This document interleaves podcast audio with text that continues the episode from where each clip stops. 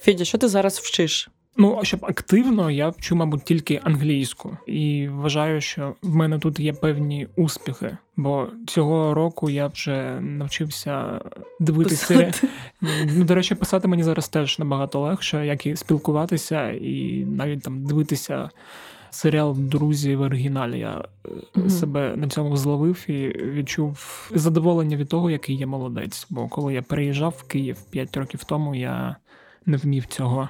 А що в тебе зараз з навчанням? Чому ти вчишся? Вишиванню, бісером, рукоділлю? Ні, до речі, бісером вишивати. Останнє, що я вивчала, ну я постійно, перманентно теж вивчаю англійську. І нещодавно зрозуміла, навіщо я це роблю. І це прекрасно. В англійській мові через те, що там ширший словник, в сенсі, що там слів більше просто.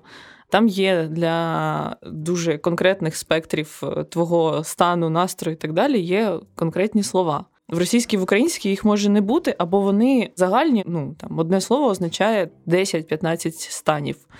В англійській є 15 слів для цього. У мене інша причина, якщо цікаво тобі. Тобто для мене це як вікно у більш прогресивний світ. Бо формально в якийсь момент я зрозумів, що, знову ж, якщо ми говоримо про англійську і її важливість, то все, що я отримую українською та російською, воно приходить з запізненням, дуже обмежені інформації, навіть при інтернеті нашому сучасному розвиненому. Там 10-20 років тому все було набагато гірше. А коли ти вчиш англійську і потрапляєш в цей англомовний інформаційний простір, то ідеї ці прогресивні, які потім долітають сюди там через 2-3 роки, ти от з ними вже зараз.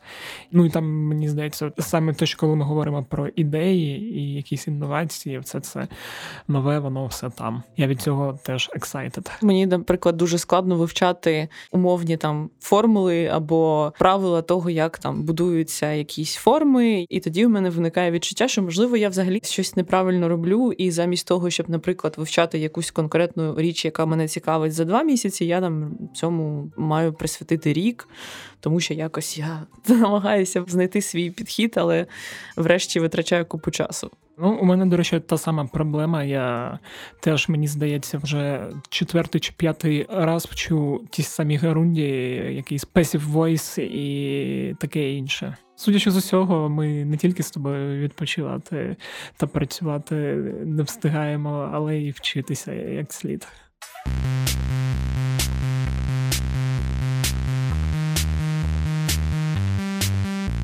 Усім привіт! Мене звуть Федір Попадюк, і я не встигаю вчитись. Мене звати Настя Кореновська, і я не встигаю, і не вмію.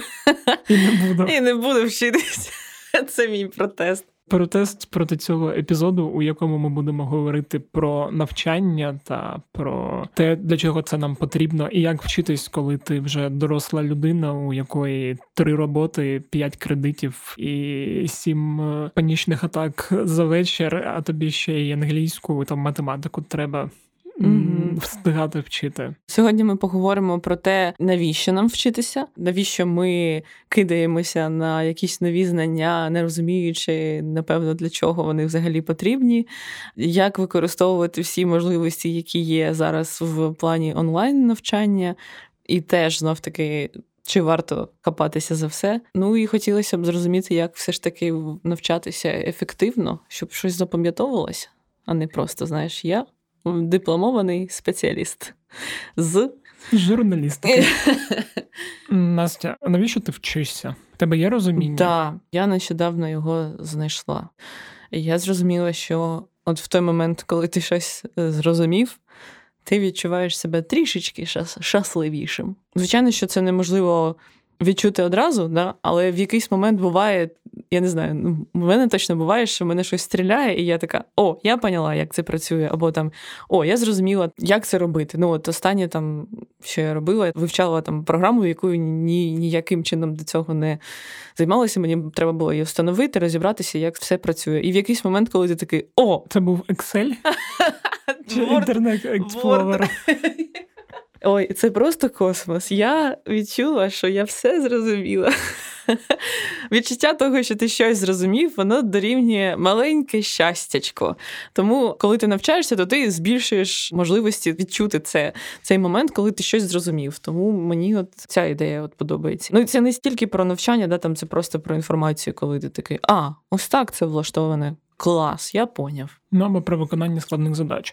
Ну, у мене схожа історія. Я можу сказати, що, по-перше, я жалкую, що десь 5 років мого життя просто кудись вилетіли, коли я почав вчитись в університеті, тому що тоді я не вчився, деградував, мені здається, більше, і не розумів, для чого і як. І коли там, наприклад, мене питають, чи задоволений я своєю освітою, я кажу, що ні, не через те, що мені там погані роки були, а саме через те, що я не навчався. Тобто в мене зараз буває відчуття, що якби я почав вчитися раніше, я б міг би досягти чогось більшого.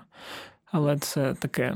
Ну, в той момент, мені здається, дуже багато залежало від викладачів, тому що я, наприклад, на першому курсі прийшла і теж дуже погано вчилася. Ну, я не встигала тоді якось після школи наганяти всю програму, що треба було. І мені в якийсь момент стало взагалі нецікаво. Але на другому курсі з'явилися викладачі, які просто мене якось, знаєш, дуже сильно захопили. Я закінчив школу, відчув смак життя і переїжджав на першу пару з банкою РЕВО. Таке в мене було. І там проблема в викладачах чи ще чимось. Просто я злетів з катушок, як би мовити. Якщо що, перша пара у нас починалася о 12-й чи 11-й. Ого, чого так пізно? Друга група, неважливо. Де це мене? Мене дивує, що ти був з РЕВО. Мене дивує, чому так пізно. Але мені взагалі подобається зараз сам процес. І мені подобається, коли я дізнаюсь щось нове. Коли відкриваю якусь нову зону знань, яку я раніше не розумів. Хоч інколи і дуже важко, особливо коли ти повертаєшся з роботи і сил немає ні на що. Просто спати хочеться або треба роботу робити. Так, а коли ти навчаєшся? Що ти вивчаєш зараз, крім англійської? Чи є в тебе якісь? Ну, зараз в мене є тільки англійська.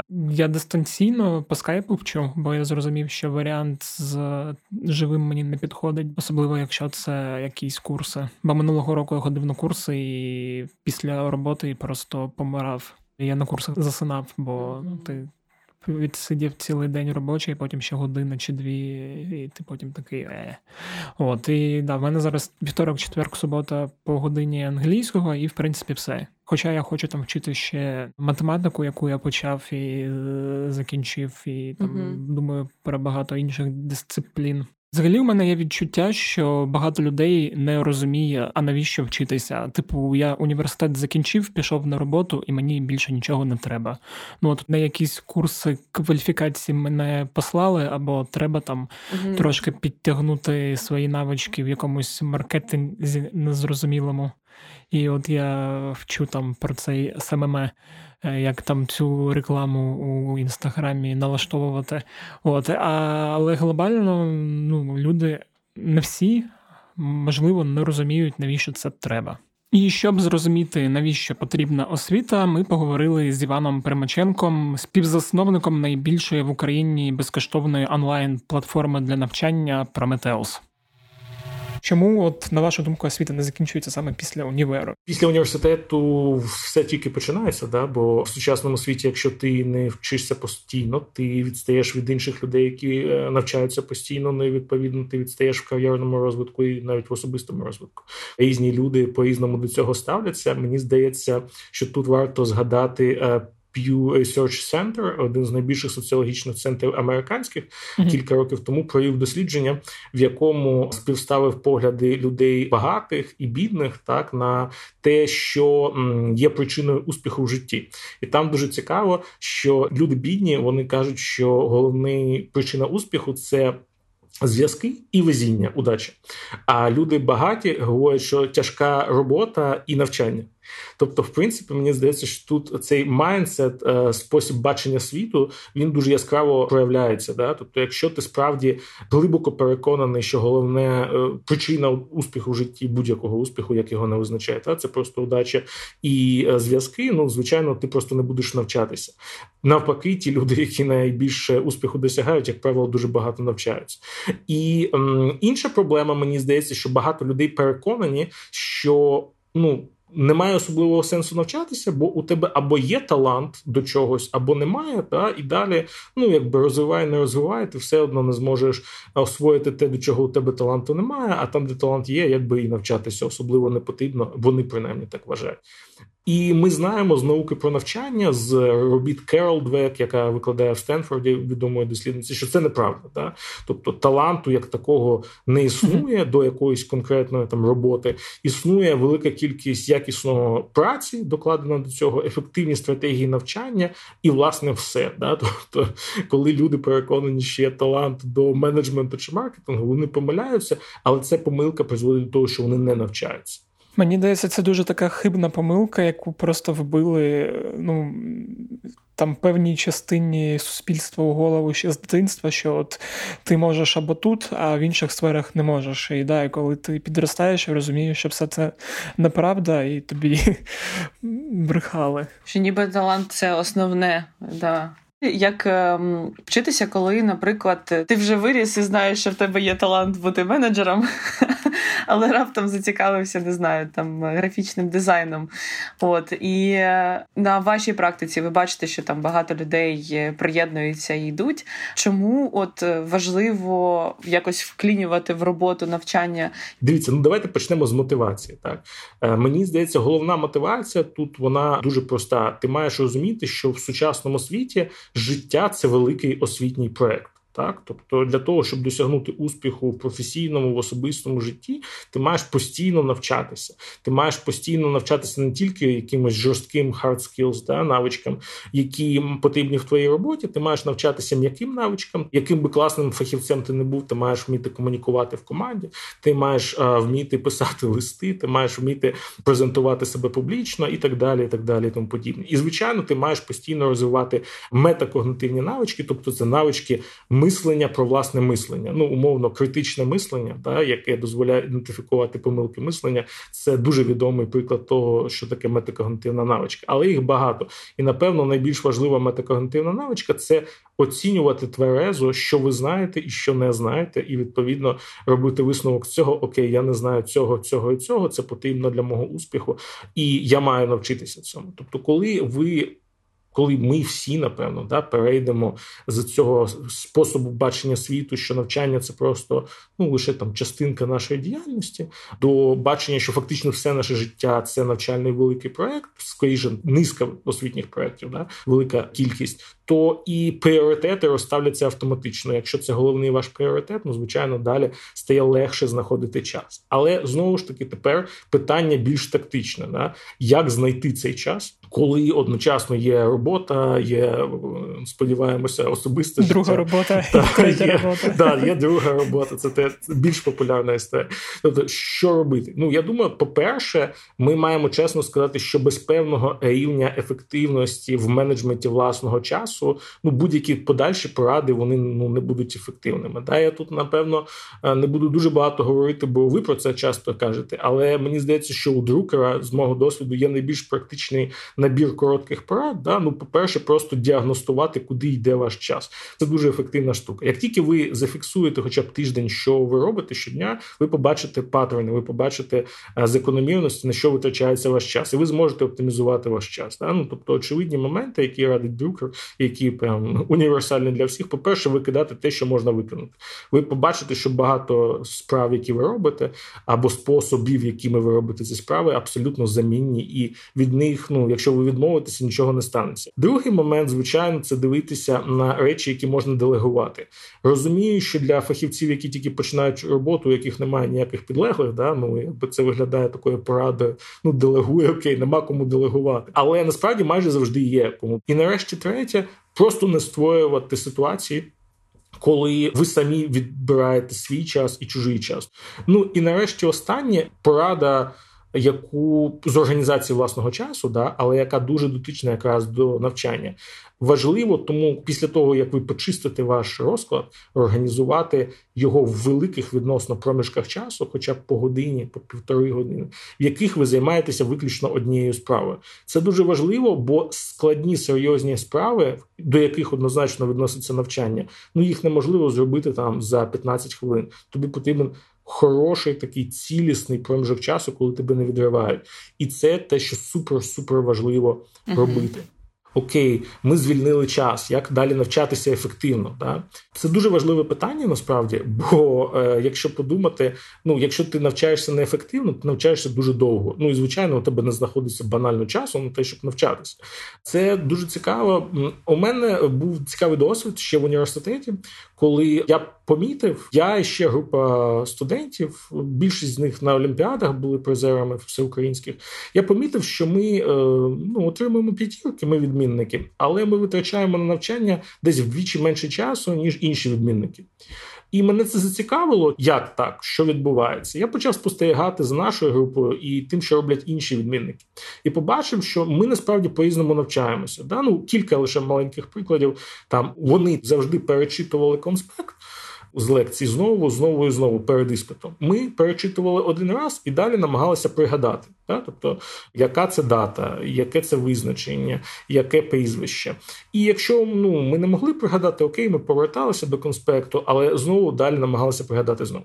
Або навпаки, ще одна ситуація. Вони часто не спали перед іспитом, ми завжди спали принаймні 6-7 годин. І мені тоді це здалося цікавим, і мені здалося, що ми відкрили якийсь секрет, як навчатися ефективно. Після цього за кілька років я почав читати науку про навчання, зрозумів, що ніякого секрету ми не відкрили, звичайно. Насправді все це давно відкрито до нас, але ми наштовхнулися на кілька дуже ефективних практик. І насправді цих практик набагато більше. На щастя, сьогодні вже не потрібно вигадувати щось, дуже багато експериментувати. Є онлайн-курси безкоштовні, є книги, які дозволяють це зробити. Напевно, найбільш популярний в світі онлайн-курс безкоштовний – це «Навчаємося вчитися» від Барбари Оклі. Та, він є в українському перекладі на Prometheus безкоштовний, він є на Курсері англійською, він є українською перекладений, книжка видана. Тобто у вас є безліч способів його пройти. Він не такий великий. Будь ласка, проінвестуйте ваш час один раз в житті, щоб навчатися далі набагато швидше, ефективніше. Бо, відповідно, якщо у вас буде вдвічі уходити менше часу на засвоєння того самого обсягу знань, вам набагато легше буде навчатися. Я тут у цьому пункті сконцентруюся і лише хочу одне відмітити. Дивіться, найбільш поширена помилка, яку люди роблять. І поки ти її робиш, ти не можеш навчатися взагалі. Я це називаю імітація навчання.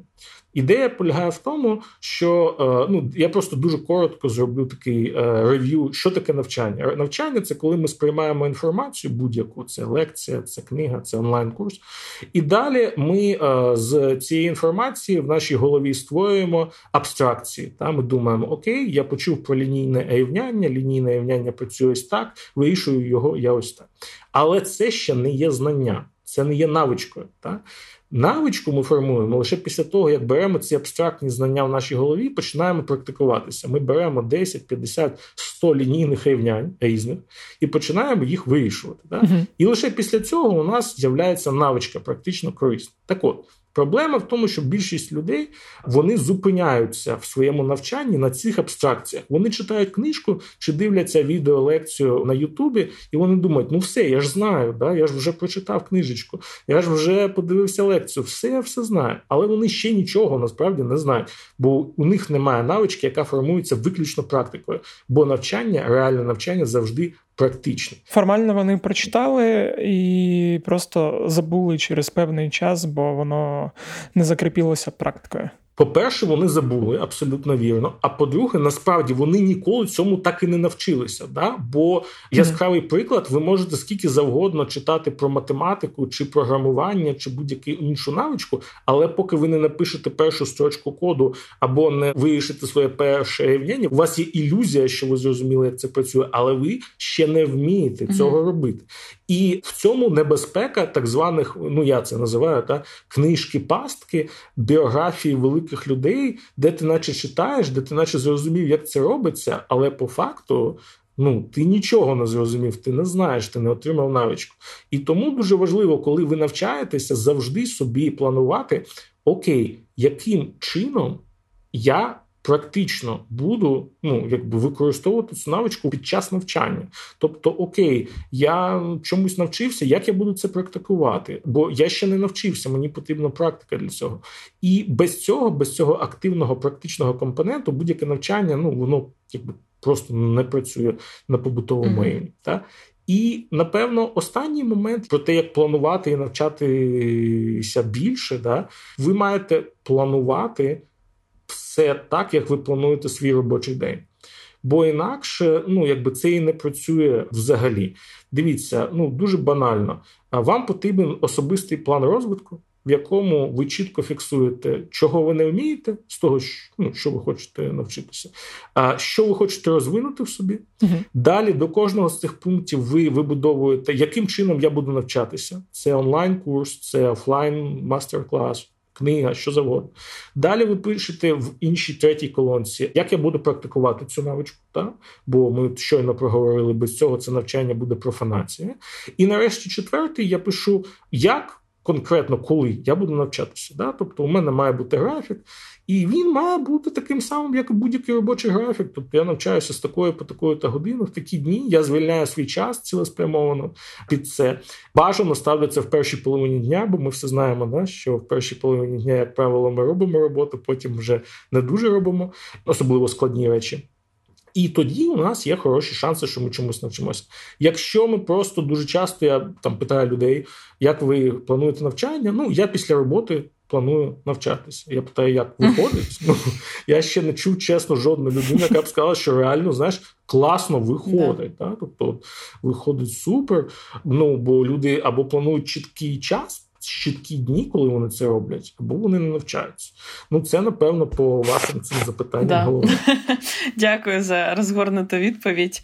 Я по собі помітив, що в якийсь момент я почав вчити математику, правда, в початкових класах. На Khan Academy є такий популярний ресурс. Угу. Ти слухаєш лекцію, потім робиш. І, в принципі, зрозумів, що мені цей процес подобається, але практично він мені не дуже потрібен, і я його вчу чисто для себе. Але от речі, які робляться чисто для себе, вони в якийсь момент відтісняються, коли речі, які потрібно робити, йдуть на передній план.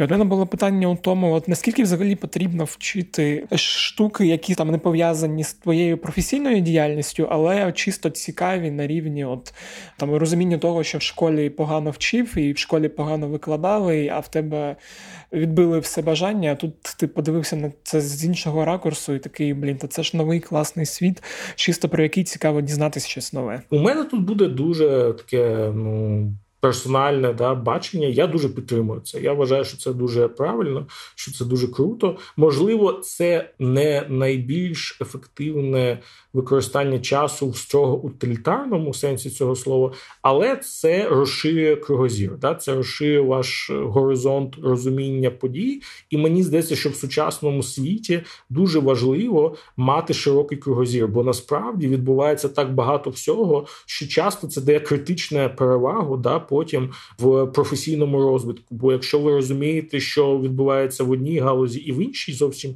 галузі, ви часто можете це скомбінувати, зробити якийсь дуже класний продукт, класний сервіс, класний бізнес. Насправді ми бачимо, що ті ж онлайн-курси, якщо подумати, онлайн, інтернет існували десятки років до появи масових онлайн-курсів. Університети існують вже 1000 років.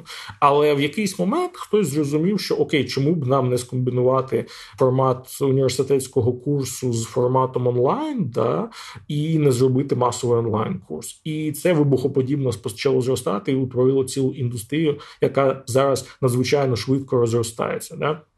Тому мені здається, що це дуже корисно, і це розвиває людину, і це розвиває суспільство, врешті-решт. Тому я завжди це підтримую, але, можливо, в мені говорить те, що я це дуже люблю сам робити, і постійно навчаюся чомусь, що в строгому сенсі цього слова не є обов'язком моїм професійним.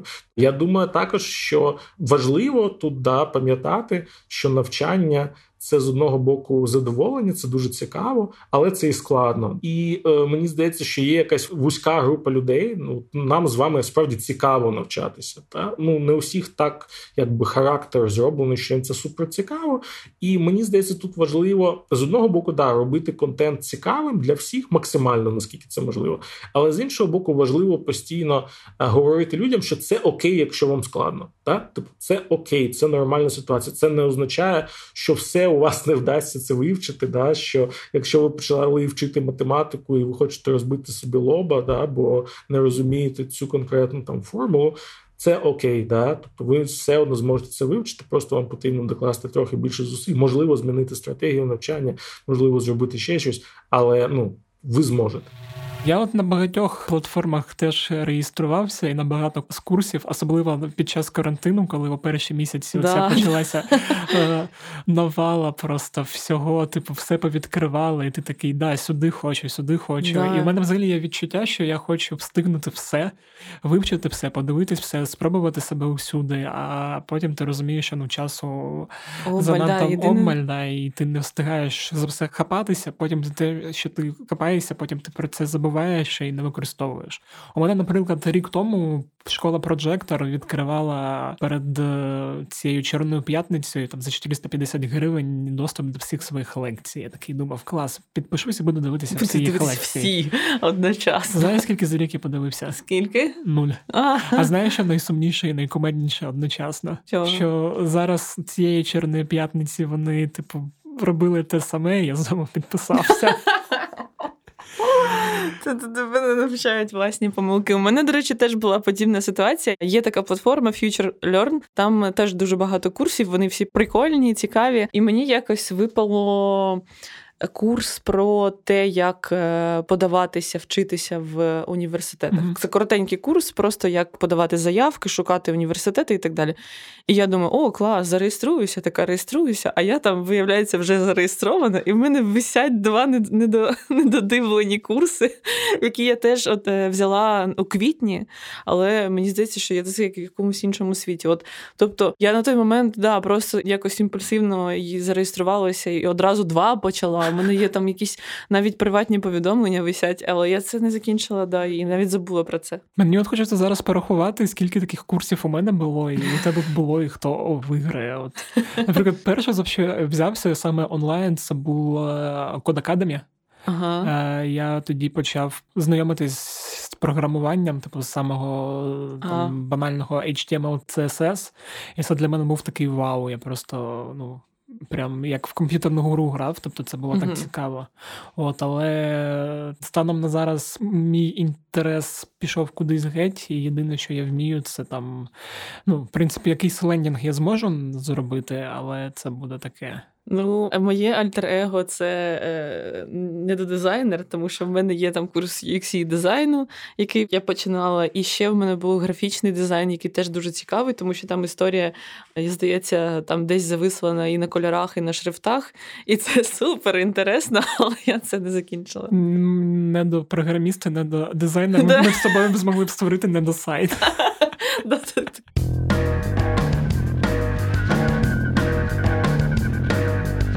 Потім у мене була математика, і, в принципі, я все одно до неї хочу повернутися. До програмування не дуже хочу, а до математики хочу. Я хочу пройти цей курс на Khan Academy, щоб все закрити, щоб, я не знаю, вивчити і алгебру, і, не знаю, і все. Але поки що я на 4 класі. Я не розумію, якщо чесно, це моя, лінь, можливо, якась погана звичка не дороблювати речі до кінця тут грає. Або це нормальний процес, і там більшість людей так робить.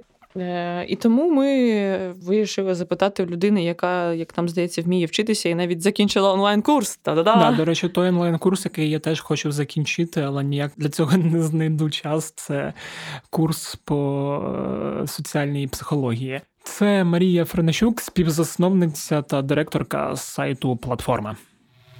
Насправді, якщо казати про освіту вже в дорослому віці, мені здається, що існує дуже серйозний стереотип про те, що освіта і самоосвіта повинна закінчуватися лише у молодому віці. Так, система так побудована, що в нас є школа, в нас є університети, і далі ти нібито всього навчився, і все, що ти робиш далі, ти тільки перформуєш ті знання, які ти вивчила. Але ж, якщо задуматися, то, по-перше, це дуже рідко так.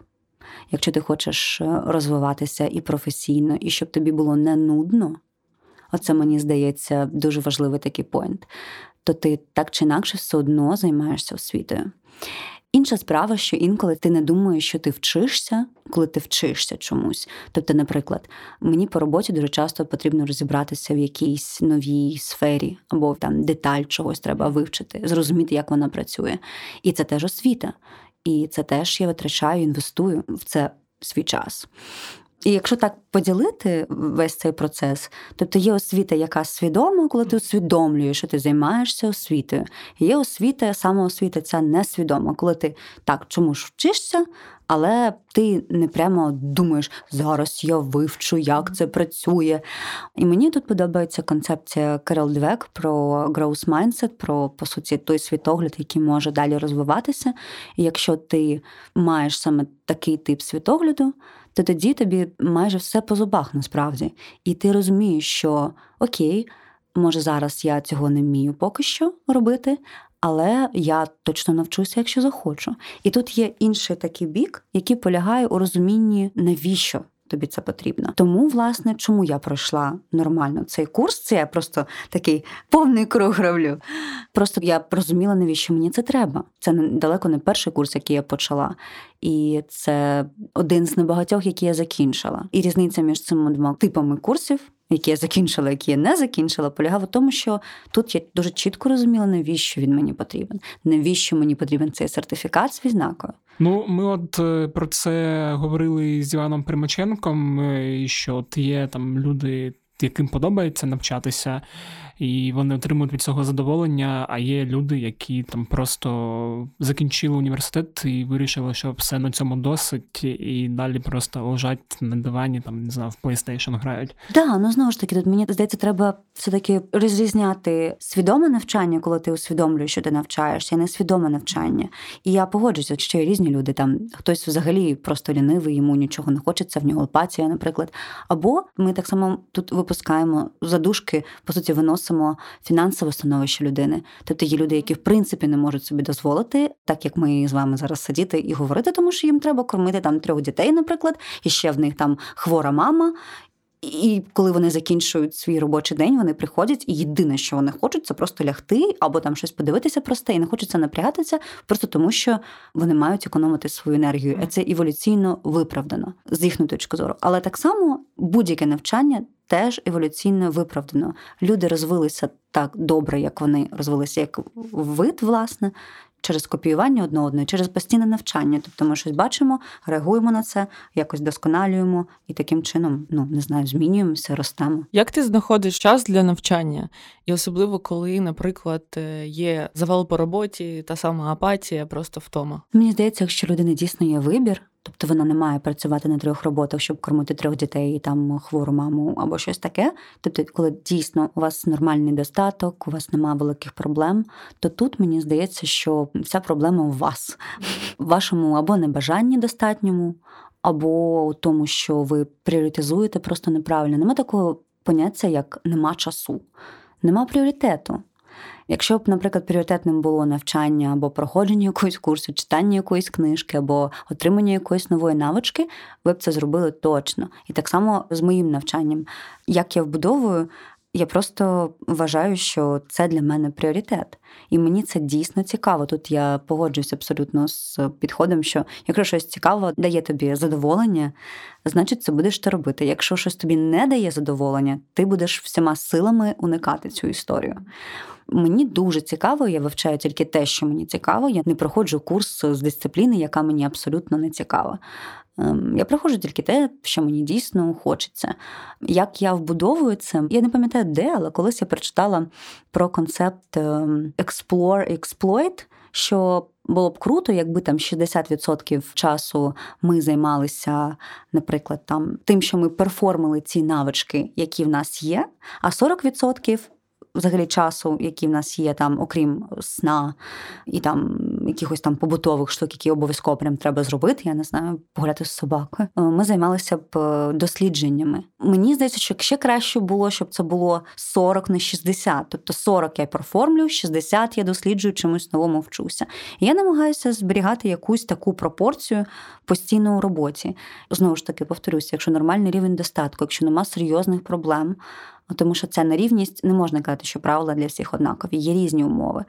Але якщо у вас все, в принципі, ок, то, значить, робота не та, знайдіть іншу роботу. Навіщо вбиватися, там, я не знаю, до останнього поту працювати, там, ночами працювати на роботі, яку ви не дуже любите, і коли ще й не розвиватися при цьому, це мені було просто нецікаво. І поки в мене є вибір, я думаю, як у багатьох людей, які будуть слухати це, то навіщо? Ну, типу, так, це, типу, замкнене коло, але, ну, є ж так стільки багато класних штук. І навіть якщо ви не закінчили якийсь курс, ви почали і не закінчили, це теж непогано. Якщо ваша ціль не закінчити курс, а щось дізнатися, то, можливо, вам і не потрібно закінчувати курс. От тоді, коли вашою метою буде закінчити курс, повірте, ви його закінчите. Ну, просто це різні цілі. Да, і от розкажи ще, як ти планувала навчання, от, щоб воно все встигалося. Тобто це ж не великий шматок, там, зараз 5 лекцій. Це треба поділити на якийсь там місяць, два, три. От як це в тебе було? Цікаво, що вони самі, якщо ми суто про курси, онлайн-курси говоримо, вони все вже зробили за вас. Вони вже поділили на тижні, розбили на годину або 1,5 години. Написали всі інструкції для домашніх завдань, поставили вам дедлайни. Вони все зробили за вас. Вам залишається лише просто слідувати ці історії. От і все. Більше того, наприклад, на Курсері мені навіть було сповіщення на пошту. Тобто вони зробили все, щоб ви могли навчатися. Єдине, що у нас у більшості людей, ну як я помітила, там мої знайомих і в мене так само, ставлення до дедлайнів, коли хтось тобі їх виставляє, да? Наприклад, там якісь онлайн-платформа, якийсь професор з Уесліан Юніверситі, типу, хто ти такий, чувак? Ти мені ставиш дедлайни, коли я маю скласти або щось прослухати, і ти мені ставиш дедлайн, значить, я зараз прослухаю тільки одну лекцію, а що, іншу я маю тільки через 3 дні послухати? Я хочу зараз всі 5 там і нічого не запам'ятати. От, якраз онлайн-курси дуже сильно змінили моє ставлення до дедлайнів на навчанні. Тобто, по-перше, так, є правило, щось велике завжди розбивати на маленькі кроки, це точно. І просто, наприклад, ну, проводу паралель у цьому контексті з написаннями заявки на вступи кудись. Щоб написати хорошу заявку, треба інвестувати в це багато часу. Причому не багато часу за раз, а багато часу протягом певного часу. Вибачте за тавтологію. Типу там 2 місяці, і ти сідаєш, і в тебе нема розуміння проміжного результату. Нема. Тобто ти не можеш не бачити після там сеансів, наприклад, 2 тижні по година в день, ти можеш не бачити ще результату готового, але так само як з тренуваннями, як зі спортом. Да, ти кубики там преса отримуєш через, не знаю, рік, ну, залежно від того, як ти будеш харчуватися, там, тренуватися. Але кожне тренування тобі нічого не дає. Воно не дає тобі суперкрутий результат, який ти прямо бачиш, ти таки виходиш, прямо і там граєш м'язами. Такого не буває. Тобто кожне саме тренування – це просто маленька крапелька, але потім переповнюється оце склянка твоїх там вмінь, навичок і так далі. І так само потім ти дописуєш заявку, бо проходиш курс. Це перший інсайт. А другий інсайт – так просто потрібно ставитися до дедлайнів, як до соломинки, яка тебе, по суті, витягує з цієї історії. Це, як, знаєте, от ви пливете, навіть не соломинка, а острівок такий маленький безпеки. Ти плив, вчився, бац, став, подивився. Потім далі поплив. І та сама ситуація з дедлайнами по курсах. Це круто, що вони є, тому що інакше ніхто б нічого навіть не закінчував, скоріше за все. Або закінчував, але в голові нічого не залишалось. Класно було б мати можливість 60% свого часу навчатися і 40% часу, ну, працювати, да, виробляти щось. Я, якщо чесно, відчуваю прям потребу навчатися, тому що іноді мені здається, що неможливо протягом довгого часу тільки працювати, да. І я насправді навіть не уявляю, як люди багато роками працюють, да. А вчителі взагалі, ну, тобто для вчителів це має бути теж якийсь постійний ресурс, бо якби це не можеш видавати постійно, але нічого нового не приймати. Звичайно, що це вшито в життя людей таких професій якось менш помітно, ніж просто я сів і почав вчитися, да, там взяв курс на онлайні і пройшов його до кінця. Але от я особисто відчуваю, що мені прям хотілося б мати більше часу для того, щоб, наприклад, рік десь повчитися. От навіть іноді я думаю, що таке відчуття, що я ніколи нічому і не вчилася. У мене та сама історія. Я от поки ми говорили з Машею, зрозумів, що я себе загнав у той стан, коли тільки робота і так багато, що більше ні на що не вистачає почуттів, і просто хочеться прийти і в серіал втикати. І що от наступного року якраз і треба якось собі переналаштувати все це. Ну і, до речі, про рік десь повчитися я теж мрію. Я от хотів би ще поговорити про інший тип навчання. те, що деякі люди вважають, вимірюються таким словом, як талант до чогось. Угу. От, наприклад, коли ти не почав в дитинстві, я не знаю, малювати або займатися музикою, або співати, а потім виріс. І пішов на X-Factor. І вирішив, що я хочу. І от мені здається, багатьох людей відлякує той факт, що вони думають, що, в мене нема таланту. Угу. Якщо я зараз не вмію це робити, то, мабуть, і не навчусь. І навіщо воно мені це потрібно на цей час витрачати, бо все одно нічого не вийде. Да. І так всередині нас вмирають маленькі митці. Художники і маленькі Меладзе. І Костянтини. І ще це видається ніби не обов'язковим, тому що коли ти навчаєшся, то зазвичай ти береш щось суміжне, те, що рухає твою кар'єру. Я взагалі почала вчити англійську ще й тому, що це важливо для новин читати англійською оригінали.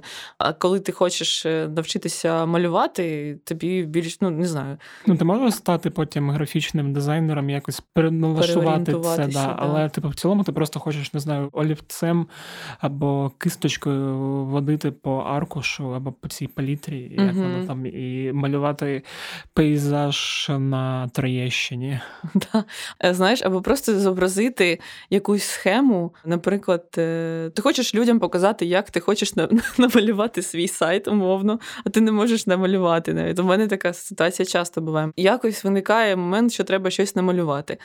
І я така, я не вмію малювати, а руки не вмію малювати, а голови ці. Тобто просто не вмієш, і цікаво було б навчитися, просто тому що це класно вміти, це такі скіли якісь, які ще й приносять дуже багато задоволення. Або та сама історія з музикою, що ти не можеш так взяти гітару і так залабати і заспівати про те, що холодний вітер з дождем усилився 100-кратно. Або ой, смерека, розкажи мені смерека. Ти маєш їсти і розібратися суперскладні про якісь програмі або якось там щось. Ти, до речі, я знаю, розбирайся зараз в одній такій суперскладній програмі. Вона не складна ніби, тому що їй каже, вона там все просто. Але мені не просто, я зараз... Згадай слова Івана Примаченка. Якщо тобі не просто, то ти розберешся.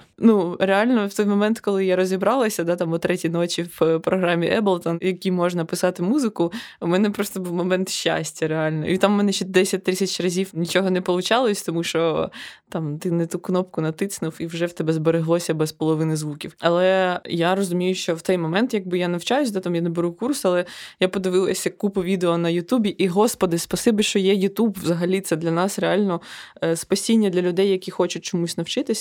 Звичайно, там з-поміж калу котів важко іноді обрати щось. Але... Інтернет – це суцільний лоток. Але іноді там є золото, яке випало з нирки. Якщо повернутися до теми малювання, то от нещодавно я в Інстаграмі побачив, що дівчина мого однокласника та друга пішла на курси малювання, і я підписався на цю школу, яка називається «Бурса живопису». І коли ми вже готували цей подкаст, то я вирішив зв'язатися з ними, щоб поговорити про те, як вчитись малювати, коли ти дорослий і майже старий. Я поговорив з власником студії, це Сергій Назарець. І ось що він розповів мені про мої шанси навчитися малювати. Є такий, здається, досить розповсюджений міф, що якщо ти в дитинстві щось не почав робити, то дорослим вже можна не починати, бо нічого з цього не вийде. Чи так це, чи ні? І може б знаєте, звідки такий міф взявся, наприклад? Я так думаю, що цей міф, це таке стандартне питання, яке не зникає роками, він, напевно, йде з радянських часів. Mm-hmm. А можливо, навіть і раніше, навіть до революційних, і це все пов'язано з загальним відношенням взагалі до культурних людей, до освічених людей. Оця тяга простого народу тягнутися і намагатися отримати освіту, Оце, типу, бути на рівні, нібито на рівні там якихось панів чи там якихось там, я не знаю, людей радянського режиму, які закінчили інститут. Це були дуже такі серйозні люди, от які поступали, вважалися, що вони от на голову вищі звичайних роботяг. І от це така статусна штука. От дуже рано щось почати, да, віддати свою дитину там на балет чи танцювати, чи музика. І уже ти перед сусідами кажеш, а наш ходить там в таку-то спеціалізовану школу. Потім, звичайно, ж йдуть певні такі от фішки, що, ну, звичайно, напевно, там ці люди краще влаштовувалися в житті, там, зарплати і тому подібні речі. Тобто це перша така соціальна штука, вона не є такою вже глибокою в плані того, як ти себе відчуваєш, чи це тобі потрібно і так далі. Ну, тебе туди завели і, власне кажучи, ти став там митцем або культурним діячем. Діти теж як інвестиція певна була. Так, треба швиденько, він зараз отримає там професію чоботяра з 5 років, і він уже почне їх робити все життя. Щоб можна було б сказати ще про цей міф, все-таки ми займаємося творчістю, перш за все, для задоволення через те, що нам це подобається. От, ну, це в плані, я відступаю від професії. І монетизація в цьому випадку от твоєї творчої праці, вона не є на першому місці, взагалі не стоїть. Тобто ти це робиш задоволення, твоє життя отримує якийсь сенс нарешті, да, там, і так далі. От ти щось собі дозволив чимось зайнятися нарешті. А вже далі часто творчість, твоє хобі творче, воно може перейти, напевно, в додатковий заробіток. Якщо ти там серйозна людина, займаєшся якимсь бізнесом, чи в тебе там абсолютно якась технічна робота, да? Або там зовсім не пов'язана з мистецтвом, з творчістю, то часто такі є приклади, що люди починають з хобі, потім це переростає в них такий додатковий заробіток, да? І потім з цього вже можна, наприклад, створити бізнес там, чи побудувати свою кар'єру. От в плані новачків взагалі в будь-яких починаннях, і особливо в творчості дорослих, класно те, що вони реально не мають цього академічного багажу знань, бо ми всі знаємо, що вся наша така академічна освіта в Україні, і не тільки навіть в Україні, трохи запізнюється, да? І вона часто дає тобі неактуальні знання, і це дуже великий багаж знань на багато років. Часто ти не знаєш, як його взагалі використати в житті, ти йдеш на роботу і вчишся працювати заново, з нуля. Так от, часто це сприймається не як, ця освіта академічна, не як плюс, а іноді як мінус, тому що ти намагаєшся позбавитися від цього такого, очистити якби своє інфополе, да, трохи, і... Дуже класно, коли іноді його немає, в людей свіжіший погляд, в новачків. Вони швидше знаходять якісь цікаві ідеї, якісь нестандартні взагалі погляди. Ніби там є певна ніша, всі розуміють, що в ній робиться, а тут якась хопа і несподівана ідея. Наприклад, мені здається, часто, в рекламі дехто собі таке дозволяє, якісь такі несподівані абсолютно штуки, вони ж так чи інакше зав'язані з творчістю, такою серйозною. Да. Таке ще питання, а чи є взагалі таке поняття, як талант до малювання, чи ні? Наприклад, я про себе можу сказати, що я малюю так собі дуже погано. От, і, в принципі, я розумію, що я міг би навчитись, якби там регулярна практика, якби надивленість якась. І чи так це, чи там практика мені може взагалі допомогти, і я таки залишусь. Ця палка-палка, бурячок, от і вийшов чоловічок. Часто в дорослому віці людина вже дійсно багато чого спробувала, і, вона вже цінує свій час, і вона обирає вже фокус уваги на те, що її дійсно цікавить, і не розмінюється на все те, що її там в дитинстві заставляли робити, скажімо так. Тобто в людини більша концентрація, наприклад, на те, щоб освоїти малювання. І всі ці речі вона робить осмислено. Вона осмислено записується, скажімо, на заняття, обирає певну школу, оплачує ці заняття, так? Або вчиться хтось там сам онлайн, наприклад, по інтернету. Все це відбувається не тому, що там тьотя-вчителька так сказала колись, і ви вірите її авторитету, так, він безумовний, так, і все. І відповідно від цього можуть бути продуктивніші результати швидше, ніж у дітей маленьких, тому що діти все-таки сприймають це як належне. От сьогодні в мене малювання, завтра в мене ще щось.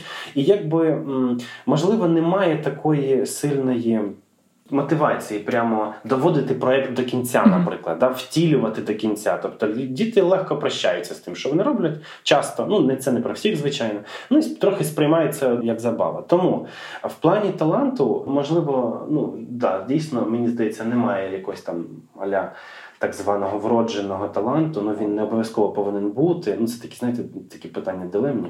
Але схильність, певно, якась існує, вроджена. Наприклад, що тебе більше цікавить малювання, а не все ж таки, я не знаю, металургія тебе не цікавить, наприклад, а більше малювання. В тебе така схильність. І, напевно, якщо ти це обираєш, то ти починаєш все-таки працювати. Це, звичайно, це талант, це все-таки праця. Mm-hmm.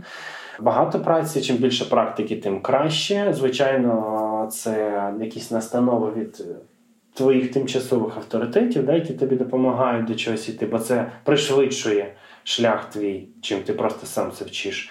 І мені здається, там, я не пам'ятаю про слово талант, але здається, воно трохи тотожне зі словом фортуна. От тобі таланить, по факту, часто тобі, що називається, тупо повезло. Тобто тобі часто може пощастити написати шедевр. От випадково це сталося. Тобто ти непогано малюєш, ти непогано мислиш, але от там про Пікассо щось у нас ніби так було. Я його просто згадав як приклад. Але от, розумієте, у Пікассо, хоч він там, скажімо, і геній визнаний, не кожна картина є шедевром. Це якби прийнято сприймати, що якщо це Пікассо, у нього шедевр. Але от йому часто щастило написати шедевр, скажімо так. І є просто люди, яким часто от може, вони багато працюють, і їм часто пощастило зробити випадкове відкриття, як це, наприклад, буває у науковців, так? Вони наткнулися на нього випадково. В цьому, напевно, вся така магія мистецтва.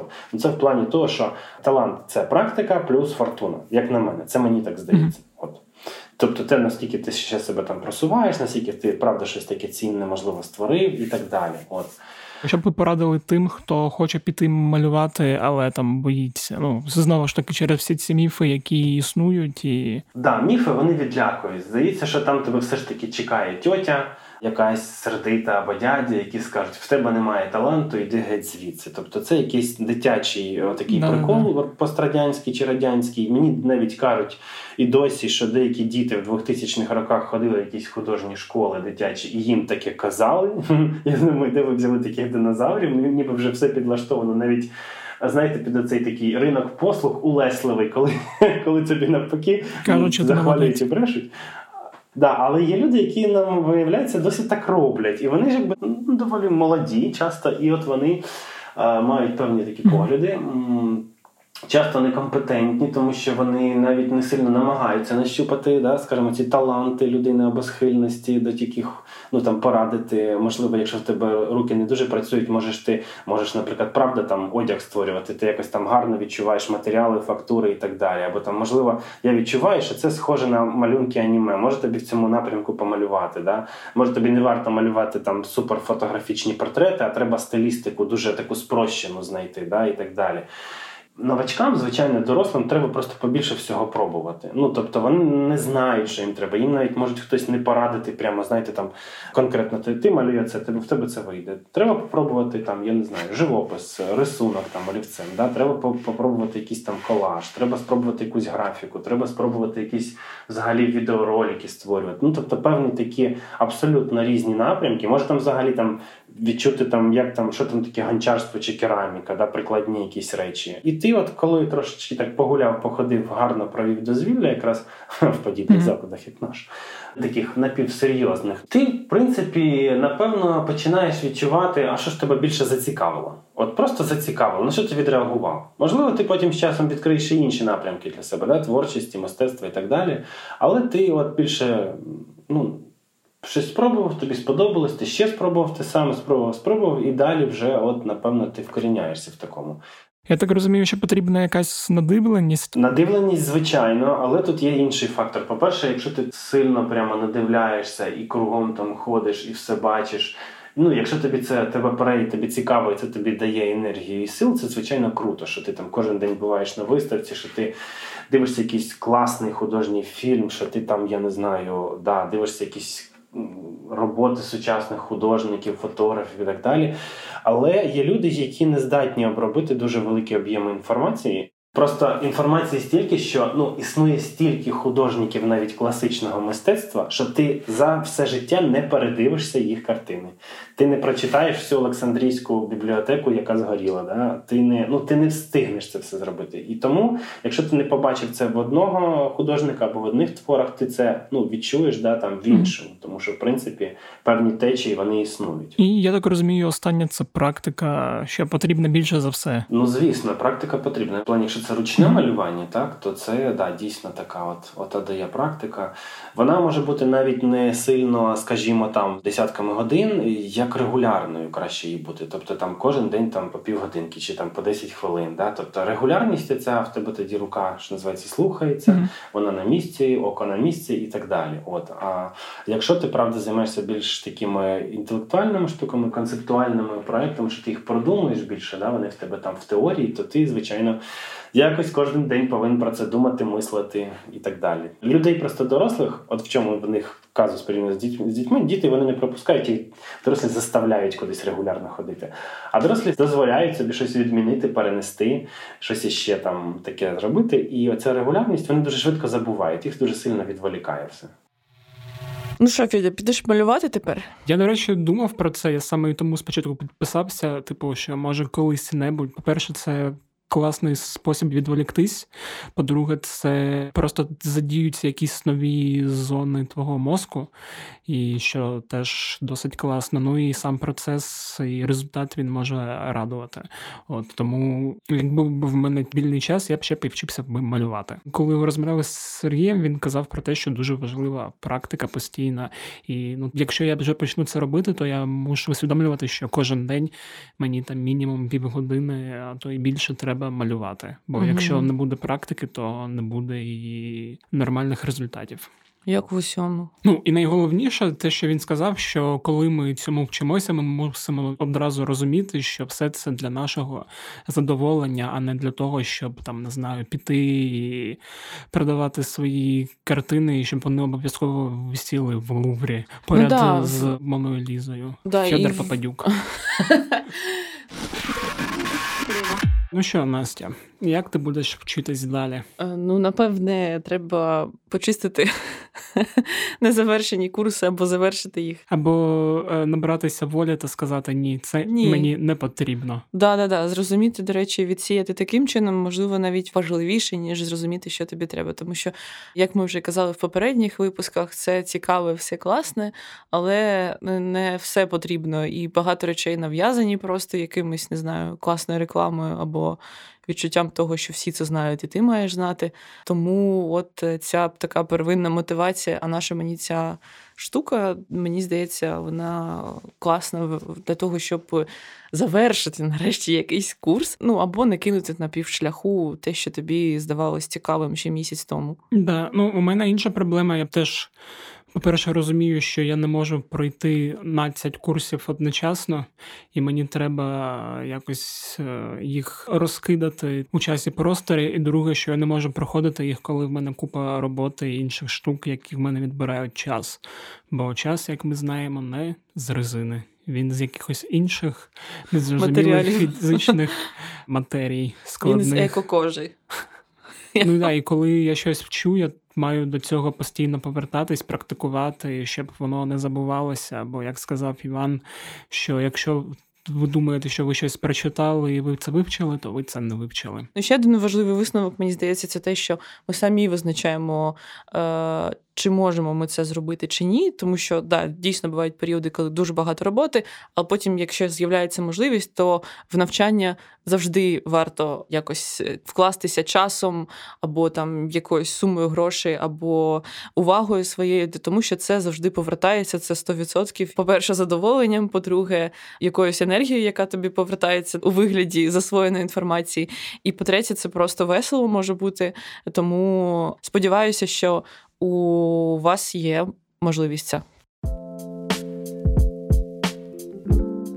треба сказати, що це передостанній епізод. В нашому першому ювілейному сезоні. Да. Наступного епізоду не буде жодних гостей, ми з Насті будемо підбивати підсумки та різати салат. Да, передноворічний салат і передноворічні підсумки цього року і цього сезону. Про те, чи змінилися ми, чи стали ми більш продуктивними. Як завжди, нагадуємо, що ви можете писати нам, якщо хочете. А якщо не хочете, не пишіть. Можете скинути фотку. Да, ви можете писати нам на пошту smm@pravda.com.ua або у телеграм-бот Укрправда-квешн-бот, який можна знайти у описі каналу УП «Кляті питання». От, ви можете пересилати свої історії, відгуки, пропозиції, побажання та таке інше. І дуже прошу вас ставити нам оціночки. Де нам можна, Настя, ставити оціночки? В Apple Podcast. Та в Google Podcast, здається, не можна. Але можна на SoundCloud.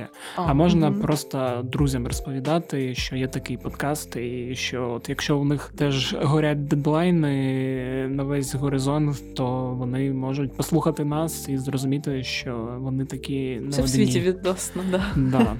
Я думаю, ми пішли вчитись. Це був Федя. І це був Настя. Пока. Бувайте здорові.